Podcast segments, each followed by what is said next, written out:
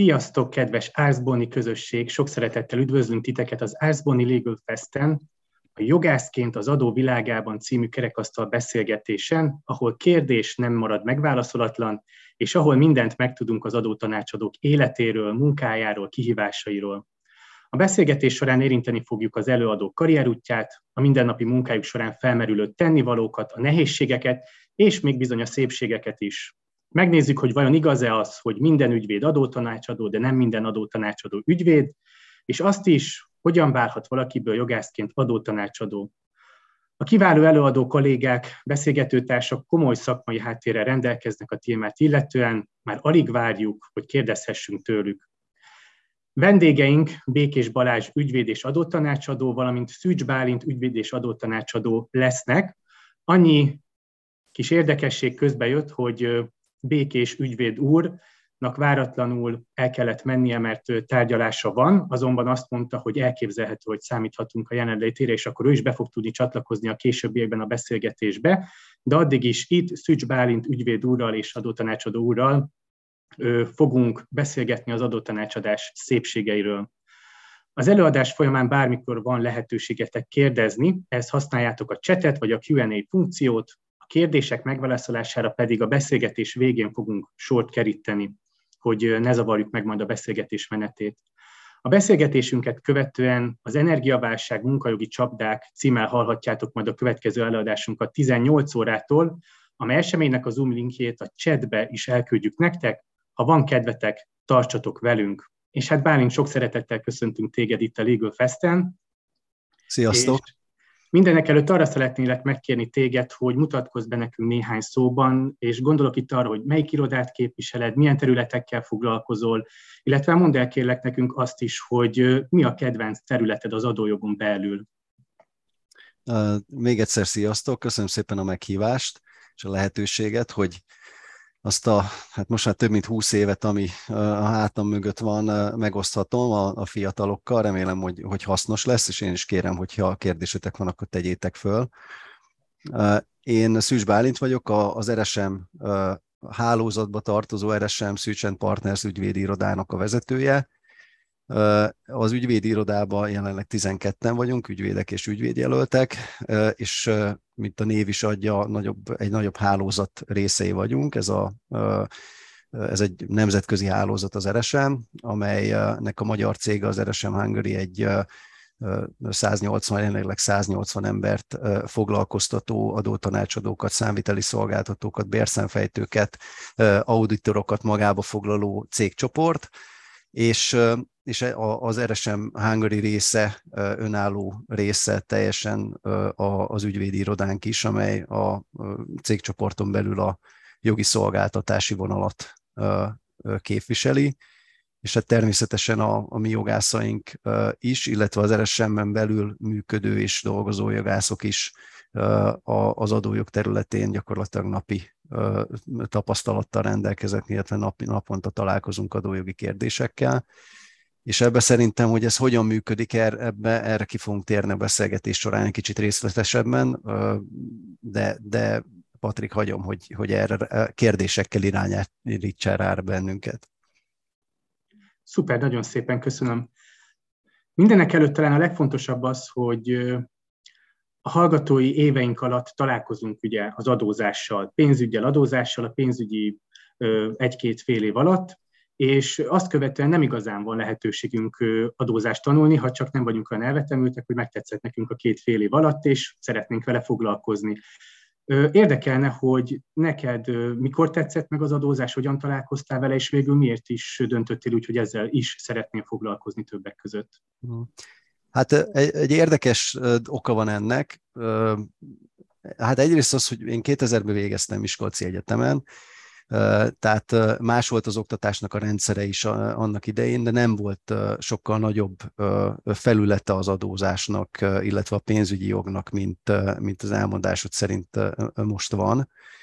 és nem tudom, hogy van-e itt a hallgatók között ilyen, aki egy picit úgy érzi, főleg amikor nem van egy 150-200 fős előadáson, hogy olyan, olyan sokan vagyunk jogászok. És nyilván a, a jogász közösség is egy, egy nagyon sajátos közösség, én nagyon szerettem, de, de az egyetem alatt úgy kerestem azt, hogy mi lehet az a, az a vonal, amiben, amiben lehet más csinálni, lehet egy kicsit kitűnni, és hát teljesen őszintén azt a vonalat kerestem, hogy mi az, ami, ahova a jogászok kevésbé koncentrálnak.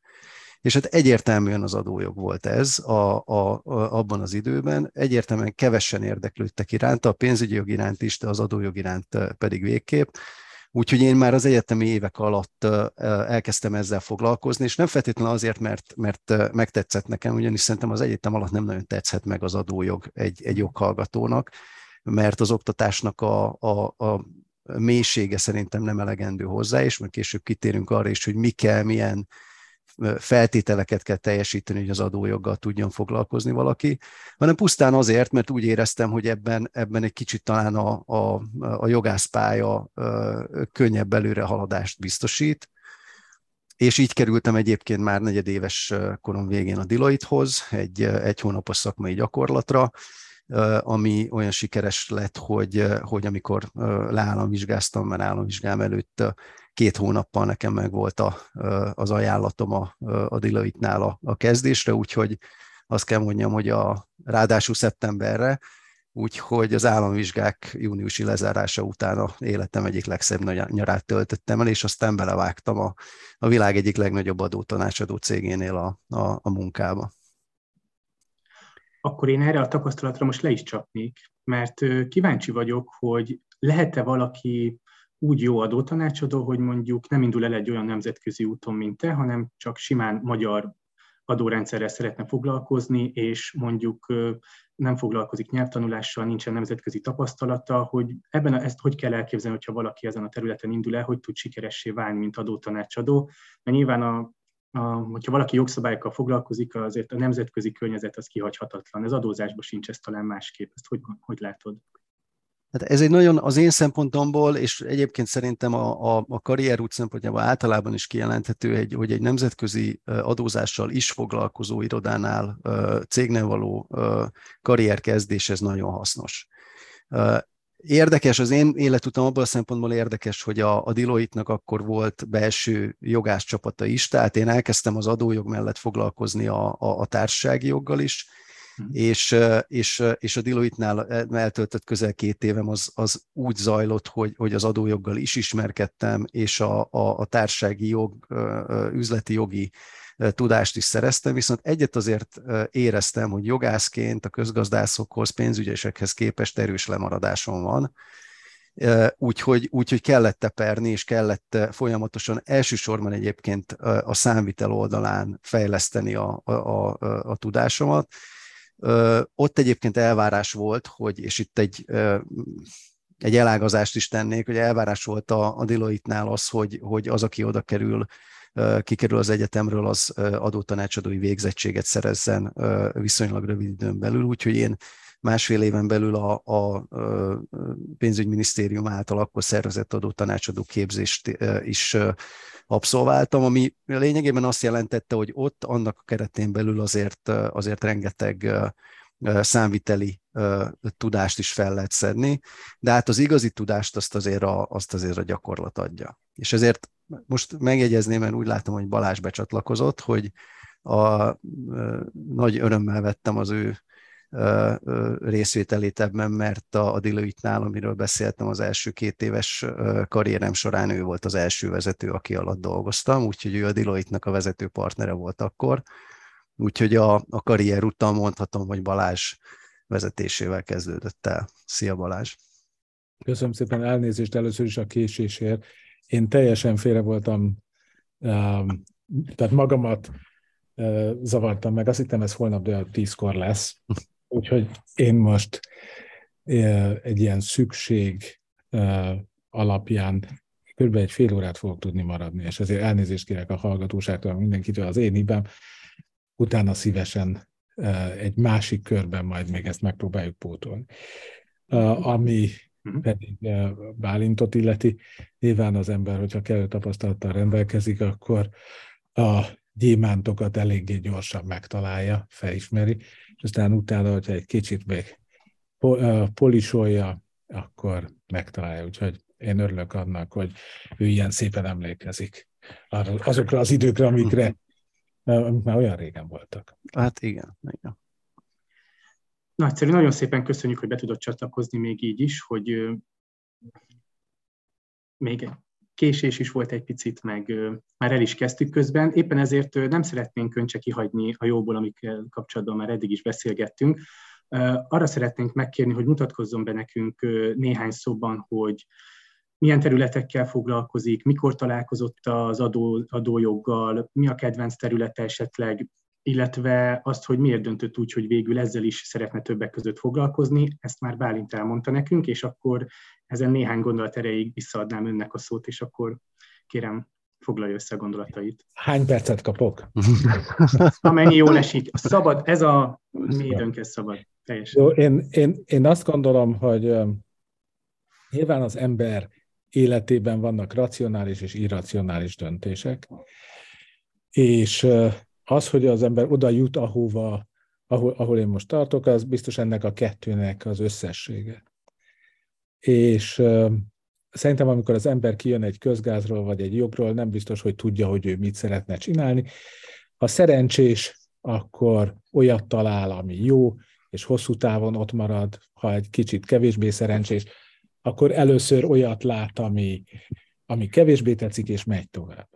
Na most én egy olyan családból származom, ahol az édesapám büntetőjogász volt, és ez odáig predestinált, hogy a jogra menjek, de utána nem akartam az öreg békés fia lenni, hogy össze hasonlítsanak mindig velem, mert úgy gondoltam, hogy ő sokkal tehetségesebb.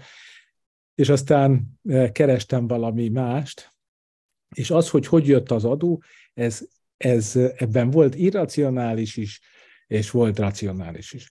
Az irracionális, hogyha szabad ezt így, így elmesélni, még egyetemista koromban voltam egy ilyen csereprogramon német diákokkal, és furcsa módon az egyik fiú meghívott magukhoz mindannyiunkat, és az akkori fogalmaim szerint egy kacsalábon forgó házban laktak. És megkérdeztem, hogy mit csinál az apuka, és azt mondta, hogy adótanácsadó. Azt nem tudtam akkor, hogy mit jelent, de valahol ott a back of my mind ott volt, hogy a kacsalában forgás és a adótanácsadás között van valami kapcsolat. És aztán utána láss csodát, amikor, amikor végeztem a, az egyetemen, akkor jött egy osztrák eh, adótanácsadó cég, aki keresett olyanokat, hogy kiképezzenek eh, adótanácsadókat Ausztriában, és akkor, és akkor én erre jelentkeztem, és, eh, és, és fölvettek, és aztán ott kezdődött ez a karrier, ebbe utána sok-sok Ausztria volt, ott tanultam ennek, meg ennek az alapjait, és, és aztán utána onnan volt egy csomó nemzetközi láb, meg egy csomó Magyarország, amiről sokat lehetne mesélni, de ez most annyira nem érdekes a hallgatóságnak. Szerintem az adójog az egy borzasztóan érdekes, izgalmas, és ugyanakkor nehéz terület. És miért gondolom ezt? Azért, mert vannak a, a, a, ugye a különböző ügyletek, különböző tranzakciók. És ezeknek van egy, van egy jogi vetülete, ugye mi jogászok vagyunk, és ez, és ez azt jelenti, hogy ahhoz, hogy valaki ezt e, e, értse, ahhoz először is az alapjogi struktúrát, az alapjogi ügyletet kell érteni. Ez a belépő szint. De utána ezt el kell helyezni egy másik koordinációs rendszerben, amit pedig az adónak tekintünk, tehát ahhoz, hogy e, egy gazdasági ügylet megvalósuljon, az, az lehet egy asset deal, lehet egy share deal, érteni kell, hogy polgárjogilag, társasági jogilag ez mit jelent, és utána ennek kell az adójogi vetületét tudni. Tehát ez több koordinátorrendszert jelent. Először van a polgárjog, aztán utána erre rávetődik az adójog, az adójog az összes bugyrával, amiben benne van a számvitel, a társági adó, az SZIA, bla bla bla. És hogyha ezt egy nemzetközi adó kontextusába tesszük, akkor erre rájön még egy koordinátorrendszer, mert akkor, akkor nem csak a, a magyar adószabályokat kell nézni, hanem a nemzetközi adószabályokat is, és annak a kettős adóztatási egyezmény, a társasági adó, tehát, tehát ez egy olyan koordinátorrendszer, amelyikben végtelen sok szemszögből kell nézni a dolgokat, és hogyha valamit egy ponttal jobbra vagy balra mozgatunk, akkor minden változik. És szerintem ez a szépsége, ezt szeretem a legjobban, és mi a borzasztó nagy nehézsége? Pont ez, hogy, hogy amikor az ember adó struktúrálással foglalkozik, akkor ebben a koordináta rendszerben valahol elhelyezi a dolgokat. És hát először is oda kell figyelni, hogy mindent jól csináljon, és utána a következő az az, hogy ja, és az ügyfél se roncsa el.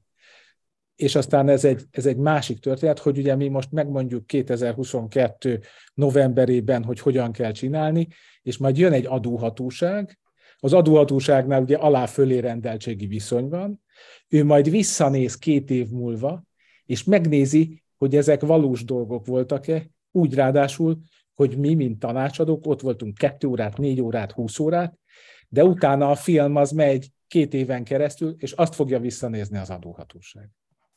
Hát ennyi lett volna a bevezető elnézést. Nagyon szépen köszönjük. Hát van miről beszélgettünk azt, hogy mondjam, mert ugye jogászként, ügyvédként elképesztő mennyiségű anyagot kell szinten tartani, hogy minél hatékonyabban tudjatok dolgozni. Most ehhez még hozzájön az a majdnem, tehát közel 50 darab adójogszabály is, hogy ezt mégis hogyan kell elképzelni ezt a szinten tartást ennek, az, ennek a mérhetetlen adatmennyiségnek, hogy hogyan tudtok ezzel folyamatosan úgy dolgozni. Ez azért van, mert állandóan gyakoroltok, gyakoroljátok a szakmát, vagy valamiféle segítséget, támpontot tudtok adni esetleg a hallgatóságnak, aki adózásra is szeretne specializálódni, mert azért önmagában egy áfa törvény vagy TAO törvény is eléggé elretentheti az embert a maga több száz szakaszával, és mégis itt vagytok, és csináljátok, és nagyon szeretitek, hogy mit tudtok tanácsolni, hogy ha valaki erre készül, erre a pályára, hogyan tudna nekiállni ennek az egésznek?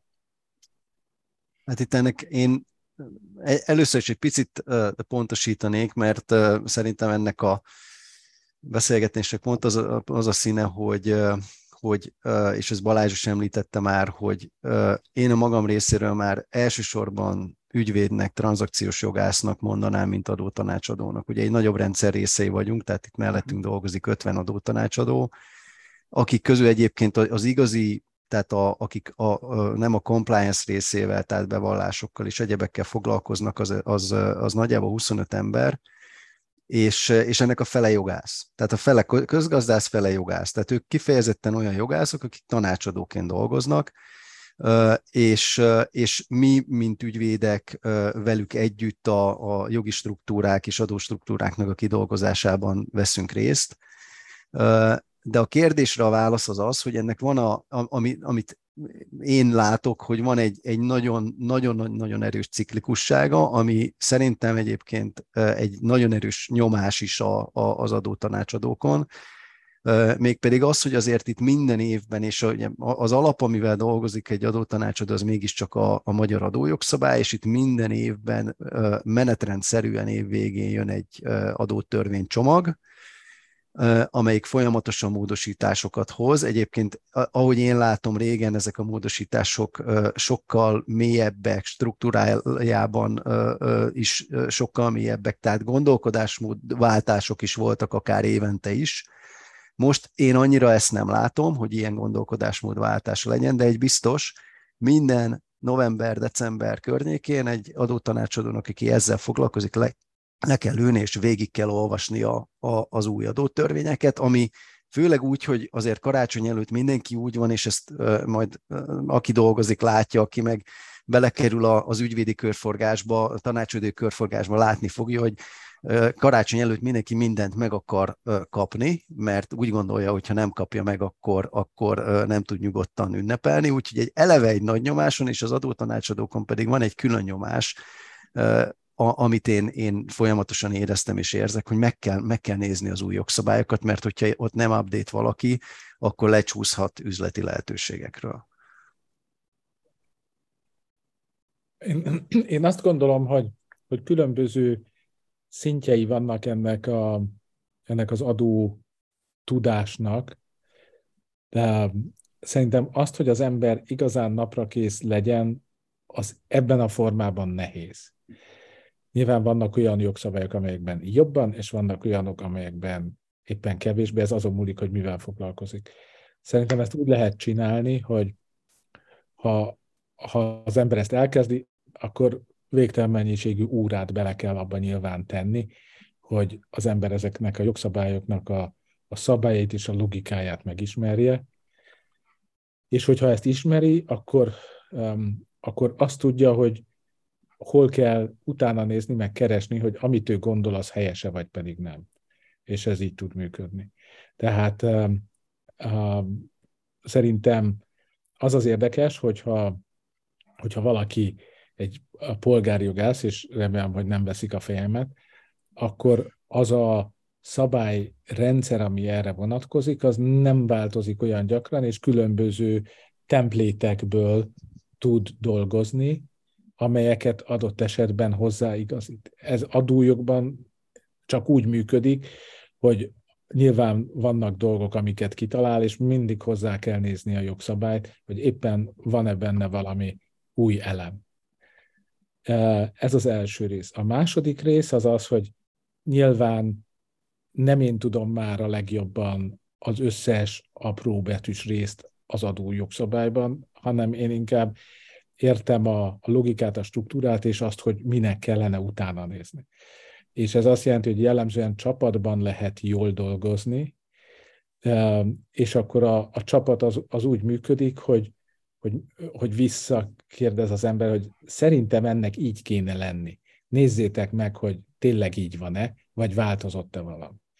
És akkor ez így működik. Tehát a, a, a rövid válasz a hosszú monológ után az az, hogy szerintem csapatban lehet igazán jól csinálni, és az elején meg sok energiát kell abba beletenni, hogy az ember az alap dolgokat megtanulja. És hogyha szerencsés, és akkor itt jövünk utána egy, egy következő szintre, hogy ugye vannak a Big Four-ok, ahol borzasztó nagy tudás van, de az egyes emberek azok egyes területeket tudnak jellemzően megtanulni, mélyen. És vannak a kisebb helyek, ahol pedig, ahol pedig esetleg komplexebben lehet foglalkozni, de, de nem olyan ö, ö, nem, nem olyan bugyrokkal ismerkedik meg az ember általán szinten, de az adott eset kapcsán meg már igen. És én azt gondolom, hogy az a szerencsés, akinek a karrierjében mind a kettő belefér. Világos, köszönjük szépen a válaszokat. Hogyha most úgy vannak itt hallgatók esetleg, hogy még nem hallottak az adótanácsadásról, és tényleg azért vannak itt, mert kíváncsiak, hogy ez hogy történik. Mesélnétek nekünk, hogy hogy zajlik kifejezetten egy adótanácsadó napja, hétköznapjai, csak az van, hogy bejön az ügyfél, leülnek, leültök vele szemben az asztalhoz, és beszélgettek az adózásról, vagy történik itt adóhatóság előtti eljárás is, ahol képviselitek az ügyfelet. Ebbe hogyan tud bekapcsolódni egy ügyvédjelölt, mondjuk, hogyha jelentkezik hozzátok ügyvédjelöltnek, vagy gyakornoknak, ők hogyan tudnak bekapcsolódni ebbe a munkába? Ez egy dupla kérdés lett végül, hogyha erre tudnátok válaszolni, szuper lenne. Dupla kérdés, amire nagyon nehéz válaszolni. Így van. Úgyhogy nem is arra válaszolnék, hanem én azt mondanám, hogy, hogy egy, egyébként a saját személyes karrier utamból is, hogy, hogy mit csinálhat egy, egy, egy adóval foglalkozni akaró jogász, nem feltétlenül kell neki ügyvédjelöltnek lennie. Én a, a, a Deloitte után elmentem az adóhatósághoz, ott ellenőrzési jogász voltam, ahol egyébként a számvitelt az ellenőrzéssel foglalkozó kollégáktól remekül meg tudtam tanulni és utána pedig egy nemzetközi ügyvédirodában voltam, Budapesten, Amsterdamban, ahol szintén az adócsoportban voltam, de minden egyéb más kapcsolódó ügyel is foglalkoztam, és hát a, a többek között peres képviselettel, és itt azért említeném ezt, mert alapvetően bíróságon is lehet adójoggal foglalkozni. Egyébként a, a, a tapasztalat az, hogy az adóhatóságtól ö, ö, kerülnek ki a, azok a bírók, akik egyébként értenek a, az adózáshoz, de hogy, hogy itt nem feltétlenül csak a tanácsadói, meg az ügyvédi pálya, az, vagy ügyvédi előtti pálya az, ahol adóval lehet foglalkozni. Az meg visszatérve a kérdés, hogy hogy néz ki egy adótanácsadónak a napja, ez meg abszolút attól függ, hogy éppen mit, mind, mind dolgozik. Tehát itt a, a legalapabb kérdésektől egy egyszerű kérdés választó, ami az ügyféltől bejön egy adott kérdés kapcsán, a, az egészen bonyolult struktúrálásig minden előfordul ami, ami alapvetően én is egyetértek Balázsra, hogy, hogy rendkívül színessé teszi ezt a, ezt a munkát, és hogyha különösen, hogyha, hogyha eljut egy, egy jogász egy olyan szintre, hogy tud tranzakciókkal foglalkozni, üzleti vállalkozásoknak a, a bonyolultabb ügyével úgy, hogy átlátja az adózást, az igazából szerintem egy olyan előny, egy olyan jogászhoz képest, akinek nincsen ilyen fajta rálátása, ami behozhatatlan. Szerintem ez egy, ez egy, ez egy, ez egy nagyon klassz mondat, amire nagyon jól lehet rácsatlakozni. Tehát um, szerintem is a különböző ügyfelek vannak. És akkor, hogyha mondjuk veszem a molt, akkor a molnak feltehetően a jövedéki adó 4C paragrafus bugyrai érdeklik, és ahhoz kell egy specialista, és ehhez egy borzasztó nagy szervezetben kell, hogy legyen egy másik specialista, aki ezt tudja. De szerintem ezek vannak ritkábban. És egyébként az ügyfeleknek, akármit is jelent az ügyfél, problémái vannak. És a problémája különböző aspektusai vannak. Jogi, adójogi, cash, és, és minden szempontból. És hogyha valaki ebben partnere tud lenni, akkor fogják őt szeretni. Hogyha ő a trusted advisor, hogyha ő a bizalmi ember, aki azt tudja mondani, hogy figyelj, ennek van jogi, adójogi aspektusa, azt gondolom, hogy adójogilag így jó, jogilag úgy jó, és úgy fogjuk megoldani, hogy ez az, ami egy ügyfél részére az igazi hozzáadott érték. És ez, és ez, és ez azt jelenti, hogy ha, ha megtalálja, szerintem a legklasszabb, a legjobb, a legérdekesebb az az, amikor egy olyan ügyfél van a másik oldalon, akinek van egy komplex problémája, és ő maga olyan, aki a saját problémáját átlátja, és egyébként partner az, hogy valaki ennek a megvalósításában úgy elkísérje, hogy esetleg bevonhat még más-más tanácsadót, de ebben végig kísérje. Szerintem ez a legklasszabb, legérdekesebb, legjobb, és ehhez kell a legnagyobb tapasztalat és tudás. És hogy hogy lehet ide eljutni? Hát learning by doing, és elnézést, hogy ezeket az angol szavakat ide bedobálom, de szerintem senki nem úgy születik, hogy szuper sebész, szuper ügyvéd lesz, hanem bele kell tenni az órákat, a kevésbé izgalmasakat is, és, és akkor fokozatosan megjön az a tapasztalat, amivel így el tudja kísérni az ember a dolgokat. És nyilván ez a, ez a legklasszabb és a legjobb, és hát azért a mi működésünkben is megvan a különböző favágás, amire megpróbálja az ember a kollégákat felvenni, hogy majd ők megcsinálják. De Köszönöm szépen a válaszokat, és érintettük egyébként az, ami kérdés is lett volna a későbbiekben, hogy a gyakorlat teszi a mestert, vagy pedig a jogszabályok kívülről való tudása, de akkor a választ nagyjából meg is kaptuk, hogy a gyakorlat teszi a mestert, és itt most a favágásról is szó volt valamilyen szinten. Én kíváncsi lennék, hogy a, ha ti mondjuk foglalkoztok azzal véletlenül, hogy, fel, hogy ti is részesei vagytok a felvételi eljárásnak hozzátok az új kollégát illetően, akinek mondjuk még nincs tapasztalata ezen a területen, tehát még nem mestere az adózási szakmának. Ennyi év tapasztalat után ti, hogy meg tudjátok különböztetni azt, hogy valakiből jó tanácsadó lesz vagy sem? Vagy mit szoktatok figyelni egy állásinterjún, amire ti kíváncsiak vagytok, és látjátok, hogy vele majd a későbbiekben jól lehet együtt dolgozni? Van-e ilyen? Balázs, szerintem kezd most te. Jó, hát én, én azt gondolom, hogy uh, um, vannak ilyen különböző pszichológiai uh, összehasonlítások, és az egyik az az, hogy amikor úgy csoportosítják az embereket, hogy ki az, aki introvertált, ki az, aki extravertált, ki az, aki racionális, ki az, aki emocionális. És ez alapján ebben a speciális modellben azt mondják, hogy vannak olyanok, akik csak magukat akarják érvényre juttatni, azaz oroszlán, van, aki e, ilyen teljesen visszahúzódó, az a bárány, van, aki saját magát sem képviseli, meg a világ se érdekeli, az a teknős, és van, aki ezek között lavíroz, az a róka. És, és az, az a lényeg, hogy egy szervezet az nem tud úgy sikeres lenni, hogyha csak oroszlánok vannak, mert azok felfalják egymást, és meghal a szervezet.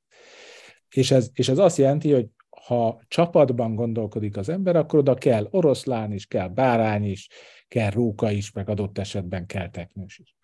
És ez azt jelenti, hogy, hogy nyilván, amikor az ember megválasztja azt, hogy, hogy kivel szeretne együtt dolgozni, akkor ez, ennek két iránya van. Vannak, akik sok-sok tesztet csinálnak, azzal előszűrik a dolgokat, és, és utána ebből választanak. Hogyha nagyon nagy a szervezet, akkor, akkor szerintem ezt meg tudja csinálni, meg ha sok a jelentkező. A jelenlegi munkaerőpiacban, mi a piacon, én azt a végtelen sok jelentkezőt azt nem szoktam látni, de most ettől függetlenül szerintem az ember a személyiséget keresi, és nem a tudást. És melyik személyiségre van szüksége az embernek ebben a szervezetben? Az, aki úgy tűnik, hogy megbízható, ez az első. Tehát úgy értem a megbízható, hogy ha ő azt gondolja, ha, ha ő azt mondja, hogy megnézte, akkor tényleg megnézte. Nyilván az elvárható, hogy ne legyen ostoba, ez a második, de a harmadik, hogy legyen tűz a szemében. Mert én azt a példát szoktam mondani, hogy ha valaki egy fantasztikus specialistája volt a csöves rádióknak, akkor amikor föltalálták a tranzisztoros rádiót, ha ő meg tud újulni, akkor jó, ha nem tud megújulni, akkor kuka és nekünk szerintem az adótanácsadásban, vagy ebben az egész világban, most felejtsük az adótanácsadást, állandóan az alkalmazkodási képesség szükséges. Ezért, ha én választhatok magamnak kollégát, akkor nyilván azt szeretném, hogy te, te, te, te, te, te ilyen legyen, de azért tudjon alkalmazkodni, és legyen benne tűz, akarja azt csinálni. És, és, és akkor onnan a többi az meg majd jön. Igen, hát más, más szavakkal ugyanezt tudom elmondani. Én nem, a, magát a tudományos részét uh, ilyenkor az ember, uh, amikor felvételiztet, legalábbis én nem nézem. Én nekem, én azt, azt látom itt az RSM-ben nekünk uh, a jogászok között van egy, egy, egy rendkívül jó mentalitású csapatunk, úgyhogy itt ez a 10-12 ember, ez, ez nagyon jól működik együtt, és a, ahogy megyünk előre, nyilván ennek, ezeknek a száma növekszik, és én azt nagyon óvatos vagyok abban, hogy, hogy, hogy milyen embert is hogyan építünk be ebbe a, ebbe a rendszerbe, mert, mert úgy érzem, hogy ez a fajta mentalitás ez nagyon törékeny tud lenni. Úgyhogy igen, és én azt szoktam mondani, hogy a, a teljesen egyetértve Balázsra, hogy, hogy az, hogy valaki akarja ezt csinálni, az a legfontosabb. Tehát, hogy, hogy, hogy tényleg legyen elhivatottsága, és ez az elhivatottság ez nem jellemzően mondjuk úgy inkább előfordul az, hogy az elhivatottság először látszik, és rövid távon tart, tehát hogy valaki sprintelni akar ezen a pályán, itt nem lehet sprintelni. Hát itt a, a és egyetértve azzal, hogy adótanácsadó jogász, teljesen mindegy, itt én azt látom, hogy egy, egy friss kezdőjelöltnél, aki, amikor először úgy felemeli a fejét, és úgy azt látjuk, hogy igen, elkezd körülnézni abban, amit csinál, ahhoz legalább egy év eltelik. Tehát nem lehet az interjú megállapítani, hogy, hogy jó lesz, vagy nem lesz. Azt lehet megállapítani, hogy milyen az ember kisugárzása, hogy ahhoz a csapathoz, amit felépítettünk hosszú évek alatt szerintünk kapcsolódik-e, és be tud-e illeszkedni, és aztán pedig hosszú távon derül ki az, hogy valójában ezt a szakmát szereti csinálni, vagy nem szereti csinálni, vagy, vagy jó lesz benne, vagy nem.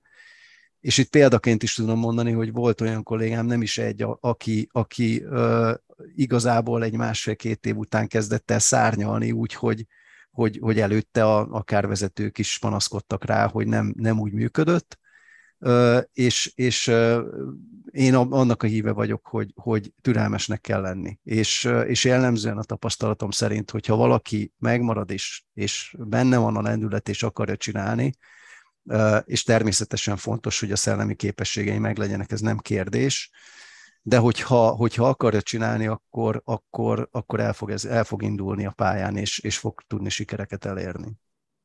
Én, én még egy mondatot szeretnék ehhez hozzáfűzni és aztán utána, hogyha, hogyha megengeditek, akkor én nekem lassan el kéne köszönnöm. De azt, azt szeretném hozzáfűzni, hogy ugye most mi, mint kvázi munkáltatók, nyilatkoztunk meg ebben a utolsó kérdésben. Igen. De, de kettőn áll a vásár. Tehát ez azt jelenti, hogy, hogy lehet, hogy és, és, és lehet, hogy annak is hallgatják a műsort, akik, akik már az, az első csalódáson túl vannak.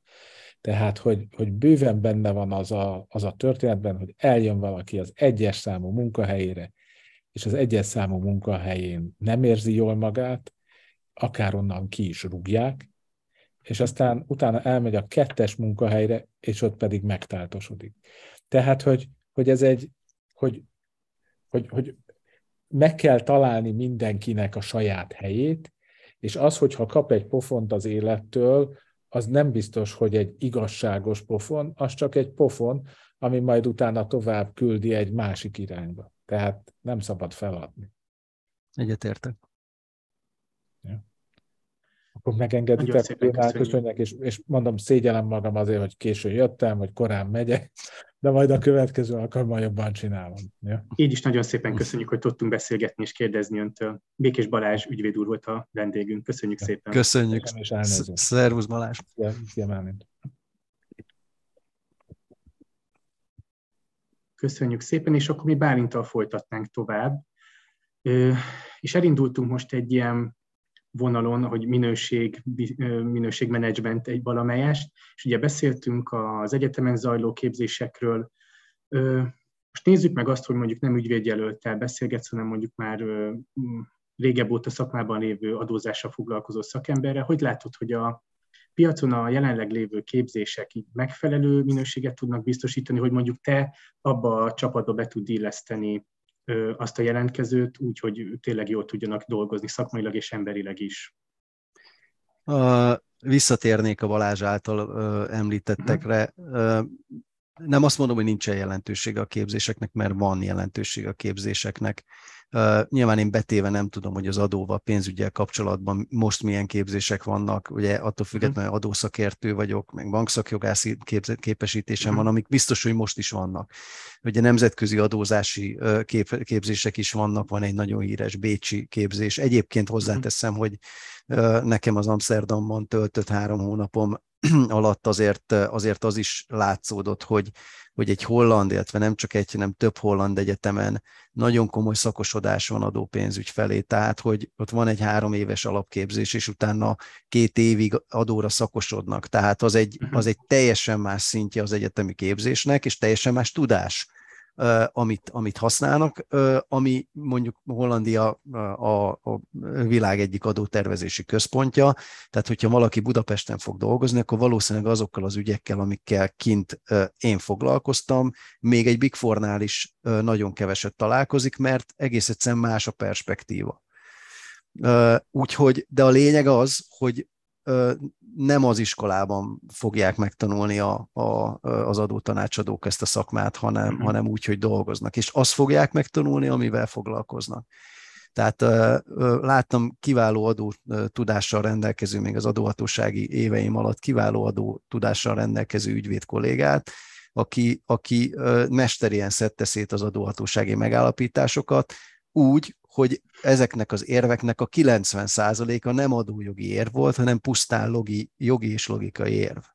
Hát az, hogy valaki melyik területen jó és miben lesz jó, az, az nagyon sok mindentől függ, az, és elsősorban attól függ, hogy milyen tapasztalatot szerez, és én itt az RSM-nél a, a saját kollégáim, jogász kollégáim kapcsán, akik tranzakciókkal foglalkoznak, ingatlan ügyletekkel foglalkoznak, munkajoggal foglalkoznak, uh-huh. részvényjuttatási programokkal foglalkoznak, de jogászok, tehát nem, nem adó tanácsadók, viszont át tudnak menni a szomszéd szobába, és meg tudnak kérdezni egy személyjövedelemadó specialistát, egy társasági adó, vagy egy áfa specialistát, olyan tudásra is felvérteződnek, amitől nem lesznek adótanácsadók, viszont látják sokkal egészen más oldalról, mm. akár ugye egy könyvelővel való egyeztetésnél, egy könyvelési oldalról látják, és nem fognak tudni kontírozni, de kezd, meg tudják azt nagyságrendileg ítélni, hogy egy bizonyos ügylet mit, minek az eredménye lesz. Úgyhogy a válasz röviden az, hogy a, hogy, hogy a munka dönti el egy ilyen beszélgetésnél, hogy ki mit tud, de egy beszélgetés nem fogja eldönteni, mert alapvetően a munka, tehát a közös, közösen végzett munka fogja megmutatni, hogy, a, hogy, hogy valóban egy adott munkakörre alkalmas vagy nem egy ember. Uh-huh. Köszönöm, ez nagyon jó gondolat egyébként, talán bátorítja is a hallgatóságot, hogyha gondolkodtak ilyen állásinterjún, ami van nálatok esetleg, vagy, vagy a Békésen Partnersnél, hogy alapvetően, hogyha véletlenül nincs teljes személyjövedelemadó TAO tudása, de, de hogyha érdeklődik az iránt, akkor még, még reális esély van annak, hogy bekerülhessen hozzá. Abszolút. Tehát a jogász képzés, és ezt most egy kicsit a másik oldalról megközelítve, ad egy a, a közgazdász képzéshez egy teljesen más szemléletmódot.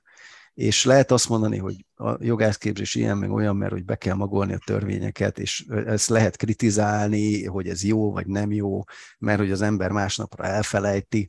Én mindig másnap tudtam legjobban egyébként a magam részéről, de egyébként ez nyilván nem egy hosszú távú, de, az, de egy olyan átlátást, rendszer átlátást eredményez, ami, ami ugye említettem nálunk az RSM-nél az adó tanácsadóknak a fele jogász. Tehát, és ők csinálnak pereket, csinálnak tanácsadást, mindenfélével foglalkoznak, egész egyszerűen mert meg tudják tanulni, mert megvan az a, az, alapképességük hozzá, hogy, hogy a, felszedjék azt a számviteli és egyéb tudást a, a jogi képzettség mellé, amivel, amivel működni tudnak ezen a területen. Köszönöm szépen. Mondtál egy szót, hogy adószakértő. Igen. És ugye felmerül a kérdés talán a hallgatóságban, hogy akkor van feljebb? Igen, az adószakértő, most megint nem vagyok napra kész ez, ebben a történetben, az adószakértői képesítést, azt az adótanácsadói képesítést után lehet, ugye van egy adótanácsadói mhm. képesítés, ami egy, egy, egy képzés, egy, egy központi irányított képzés, és ennek a ugyanúgy, mint az államvizsga után ugye szakvizsgázni lehet, itt nincsen szakvizsga, hanem hogyha igazolja az ember egy bizonyos gyakorlatot, akkor adó szakértői képesítést szerezhet, amit tudomásom szerint éven, évről évre meg kell újítani.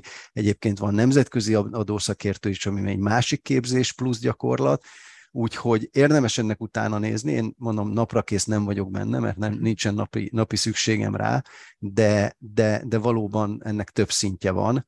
Hozzáteszem, ezek címek. Tehát, hogy a tudás szélesítésére ezek a képzések rendkívül alkalmasak, de hogyha valaki egyébként adótanácsadó lesz, de soha nem foglalkozik, vagy nagyon ritkán foglalkozik adójoggal, akkor, akkor ezen a területen nagyon-nagyon bizonytalanul fog járni, és ezt tudomásul kell venni. Tehát, és ez mindenben így van. Tehát hogy teljesen mindegy, hogy ez adó, pénzügy, polgári jog, munkajog, hogyha nincsen meg a gyakorlati alapja, amiről Balázs is beszélt, hogy, hogy látja az alap problémát, és tudja, hogy, hogy milyen oldalról kell megfogni, akkor bizonytalan lesz. Ez nem azt jelenti, hogy nem kell új dolgokba belevágni, bele kell vágni, főleg fiatalon mindenbe bele kell fogni, el kell mélyülni, rá kell szánni az időt, és pont ez a lényeg, hogy, az, hogy itt az időnek, a, az időt nem lesz megspórolni. Tehát itt nincsen olyan, és vannak különböző képességű emberek, de akik nagyon jó képességűek, azoknak is rá kell szánni az időt, legfeljebb nekik egy picit kevesebben. Nagyon szépen köszönöm. Ezt azért is jó volt tisztázni, még hogyha konkrétumokat nem is mondunk, mert az ember, hogyha felmegy és pénzügyi számviteli képzéseket nézeget, akkor megkapja egy oldalra adótanácsadó, könyvelő, pénzügyi számviteli ügyintéző, minden, úgyhogy jó, hogy ebből is képet kaptunk, és közben érkezett két kérdést, ha megengeded, ezt feltenném egyébként, mert kapcsolódnak a gondolataidhoz nagyon szépen.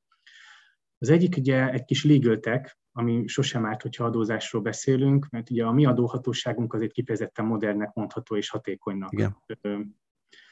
A technikát felhasználva, és olyan kérdés érkezett, hogy milyen legal tech megoldásokat használtuk az adójog, vagy más jogterületeken.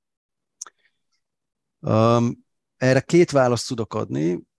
A, az, az adójog területén a, éppen azért, amit említette, hogy az adóhatóság nagyon komolyan digitális irányba indult el, és Magyarország tényleg élen jár ebben. Mhm. A, nagyon sok olyan digitális megoldás van, ami valójában nem adótanácsadás, hanem, hanem, hanem adózással kapcsolatos megoldás. Itt az RSM-nél kifejezetten van egy digitális üzletág, és a digitális üzletág fejleszt ki olyan adózási vonatkozású termékeket, szoftver és egyéb termékeket, amelyek, amelyek az adózásnak nem a tanácsadás részét, hanem magát az adózásnak a, a reporting részét, tehát bevallási részét, meg ellenőrzési részét segítik Például az, hogy hogyan jelentik le ugye az online, online kibocsátott számlákat automatikusan az adóhatósághoz, az, hogy ezek a mások által kibocsátott számlákat automatikusan, tehát akár több ezer, tehát itt hatalmas cégek vannak, akiket kezelünk, tehát havonta több ezer, több tízezer számlát kibocsátó cégek vannak, azoknak a másik oldali kibocsátói oldalának a, az ellenőrzésére vannak megoldások. Vannak olyan megoldások, amik például az áfa levonási jogot ellenőrzik szintén automatikusan, tehát egyre több olyan megoldás van, ami nem feltétlenül az adó tanácsadáshoz kapcsolódik, mert hogyha valami gond van, akkor az adó tanácsadó ugyanúgy, mint egyébként egy jogász leül, elkezdi vizsgálni az adott problémát, és megpróbál jogszabályok, gyakorlat alapján megoldást találni rá, hanem inkább a könyveléshez kapcsolódik, tehát a könyvelői munkát segíti, illetve az ügyfélnek a, az adminisztrációját segíti azokkal a megoldásokkal, amik, amik, amiket kell egyébként össze lehet kapcsolódni az adóhatósági adatrendszerrel, ami egyébként oda-vissza megy, tehát ez a kapcsolódás, ez, a, ez az adatlekérés, ez visszafele is megy. Úgyhogy, úgyhogy ezek a digitális megoldások azt fogják most ez egy hosszú távú dolog, de mi azt mondjuk, hogy valójában a könyvelés egy, egy tíz éves időtartamon belül egy, egy automatikus, vagy, vagy nagy részt automatikus rendszer lesz, éppen azért, mert, és az adóbevallások is éppen azért, mert gyakorlatilag az adatok megfelelő helye, helyre történő elhelyezése teljesen digitalizálható. Egyébként még egy dolog, amit még itt említenék a digitális megoldásokhoz, az a transferár, az adózásnak, az adó tanácsadásnak egy, egy nagyon specifikus területe a transferárazás. Ez ugye arról szól, hogy hogyha valaki nem találkozott volna még vele, hogy, hogy olyan vállalkozások, akik egymással bizonyos kapcsoltsági viszonyban vannak, ami azt jelenti, hogy mondjuk ugyanaz a tulajdonos irányítja őket, azok egymás között nem alkalmazhatnak úgy árat, hogy egyébként az egyik adót spórol, mert mondjuk nyereséges, és a másik meg veszteségesen ellentételezi ezt, hanem egymás között olyan árakat, illetve nem kötelesek olyan árakat alkalmazni, de piaci árak szerint kötelesek adóbevallásokat, tehát a társági adójukat bevallani és megállapítani, és ehhez van egy, egy, egy nagyon komoly adatbázis, ami nemzetközi adatbázis. Egyébként, és ezzel dolgozik nem csak az adótanácsadók, az ezzel foglalkozó profi adótanácsadók, hanem az adóhatóság is ezzel dolgozik, amiből, ami egy, egy óriási adatbázis, amiben összehasonlító piaci adatok vannak, különböző tranzakciókra, tehát most nagyon egyszerű példa, és tényleg laboratóriumi, hogyha van egy ingatlan adásvétel, akkor meg lehet nézni a rendszerbe, hogy a hasonló ingatlanok mennyiért cserélnek gazdát az azonos piacon, de ez nyilván mindenféle kereskedelmi ügyletre megtalálható. Úgyhogy ez is egy olyan digitális megoldás, ami alkalmazható, és ez már sokkal inkább az adó tanácsadásnak a vonala, mint, mint, mint a könyvelésnek, meg az adminisztrációnak. Köszönjük szépen! A következő kérdés, és már a beszélgetésünk vége felé járunk, úgyhogy arra kérném a kedves nézőket, hallgatóságot, hogyha kérdésük van, most tegyék fel, még van lehetőség, hogy Bálint tudjon rá válaszolni. És említetted a következő kérdés, hogy említetted, hogy az adóhatóságból kerülnek ki azok a bírók, akik ténylegesen értenek az adójoghoz. Hogy ez mennyire igaz szerinted más hatóságokra? Hát itt ezt olvastam, ezt a kérdést, de nem biztos, Igen, hogy pontosan tudom érteni. Reméltem, hogy te tudsz benne segíteni, hogy mire gondol a kérdező. De a válaszom az, hogy ez, és most végig gondolva, hogy ez hogyan működik, én inkább tehát a hatóságok közötti, közigazgatási hatóság, bíróság mm. közötti átmenet a sokkal gyakoribb, mint egyébként a, a piacról történő, az állami szférába történő belépés. Ami nem is biztos, hogy, hogy, hogy jó. Tehát én nem gondolom, hogy ez, hogy ez feltétlenül jó, ez nem... Tehát én sokkal jobbnak tartanám, hogyha most mondok egy példát, én nekem ilyen ambícióim ugyan nincsenek, de, de hogyha, hogyha egy olyan fajta karrierutat el tudnék képzelni, hogy mondjuk a, a tényleg a karrierem végén, akkor, amikor már fel vagyok vértezve az összes gyakorlati tudással, és, és be tudnék uh, ülni egy bírói karba, uh, az, uh, az szerintem egy, egy, egy, egy valid karriercél lehetne. Magyarországon szerintem erre nagyon csekély az esély. Tehát én nem, soha nem dolgoztam például a bíróságon, és tudom, hogy annyira sok technikai részlete van, hogy, hogy, hogy te, majdnem teljesen nulláról kell kezdeni, holott szerintem a bíróknak, meg a bíróságoknak egy, egy részénél legalábbis a fontos döntéseknek a, a, a meghozatalánál nagyon fontos az, hogy, hogy, hogy a gyakorlati tudás is rendelkezésre álljon, ugyanis az a helyzet, hogy a, az üzleti döntések és a, a jogszabályoknak az értelmezése az, az nem feltétlenül ö, ö, passzol. Ugye? Hát ez egy alapkoncepció, nyilván a jogszabály egy bizonyos társadalmi vagy üzleti kérdésre jön létre, de nem biztos, hogy az az üzleti kérdés azonosan működik.